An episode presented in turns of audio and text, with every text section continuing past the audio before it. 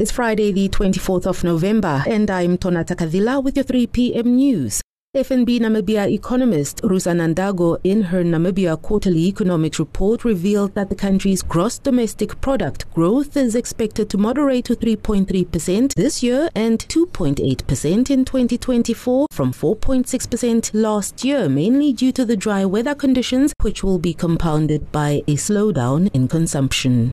Then the National Petroleum Corporation of Namibia has recorded a net loss of 700 million Namibia dollars in unaudited financial statements as of March 31st. Here's the corporation's spokesperson Paulo Coelho. NAMCOR is currently navigating challenges to build a resilient future, and we acknowledge our past challenges, particularly in 2010, which led to significant losses following exposure to fluctuating oil prices and flawed agreements. Upon topics touched on, our financial outlook was paramount. We understand the importance of financial transparency, and as of March 31st, 2023, we faced a significant working capital deficit. Through meticulous sales planning, NAMCOR has successfully reduced its creditors book. The company currently enjoys a positive growth profit position.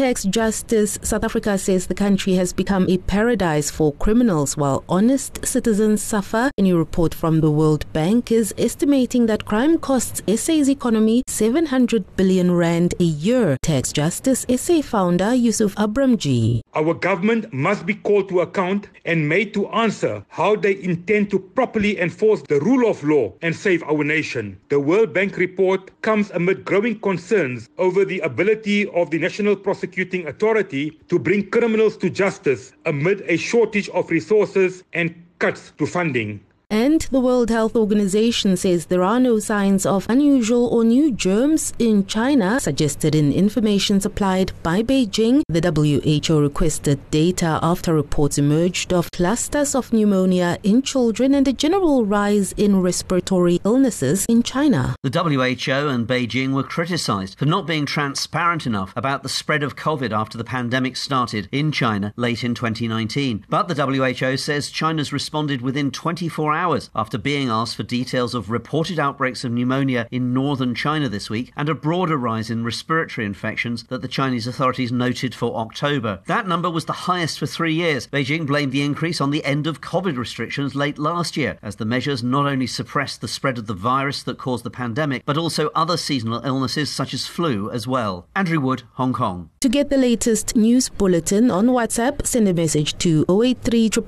0010 49 Future Media News independent, accurate, and on time.